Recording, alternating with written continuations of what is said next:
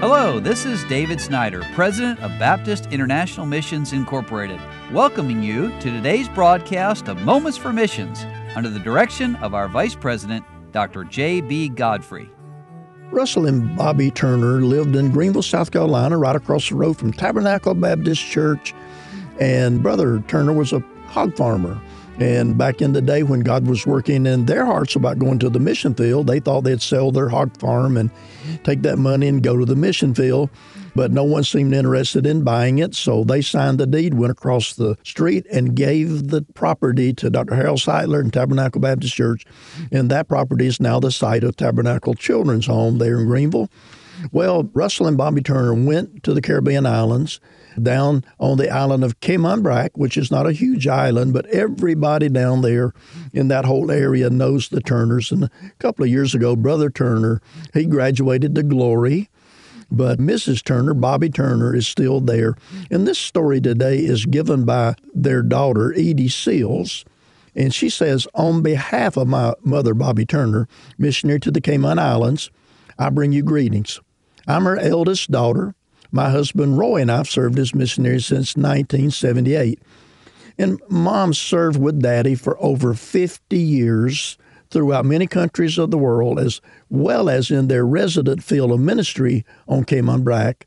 And she continues to live and serve on the island. My youngest brother now resides with her so that she isn't alone. Mom celebrated her 90th birthday back in October she recently had a fall and sustained a serious cut on her, leg, which eventually led to IV antibiotic treatment while hospitalized. The legs finally healed, but her mobility and strength have been somewhat impaired.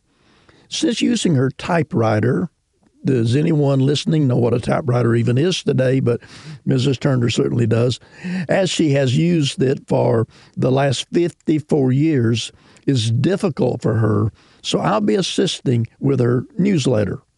Mom is greatly loved and respected by all on the island of Cayman Brac, believers and unbelievers alike.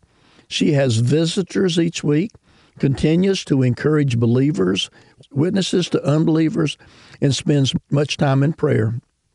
My oldest brother and his wife, Russ and Lynn Turner, who were missionaries to Costa Rica, spent Christmas with mom and ministered in the church while there.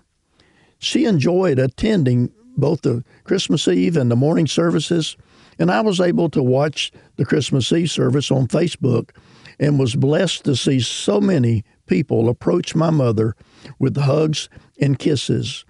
Mom's smile for each was just as bright and welcoming as it was 54 years ago when we first arrived on Cayman Brac. And Mother wishes to express her gratitude for your faithfulness and dedication for many years in partnering with them in the ministry which God has given them and in which she continues to serve. She prays for you and we're so happy for faithful missionaries that are due our respect and our love and our gratitude who've given their lives to take the gospel to places that maybe no one else wanted to go. But aren't you glad that God is God and He loves people and He wants them to be saved and He's still calling missionaries? And just as Russell and Bobby Turner went to the mission field over 50 years ago, there are countries and islands and places all over this world and huge cities that are crying out for somebody to surrender and say, Dear Lord, would you want me to go? And maybe God's dealing with you about surrendering your heart and your life, if you are saved, to take the gospel to someplace around the world.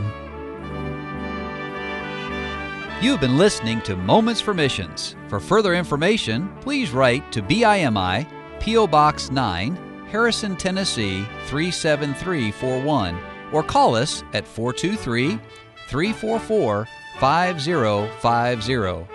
Or you can visit us online at www.bimi.org. Until next time, may the Lord richly bless you.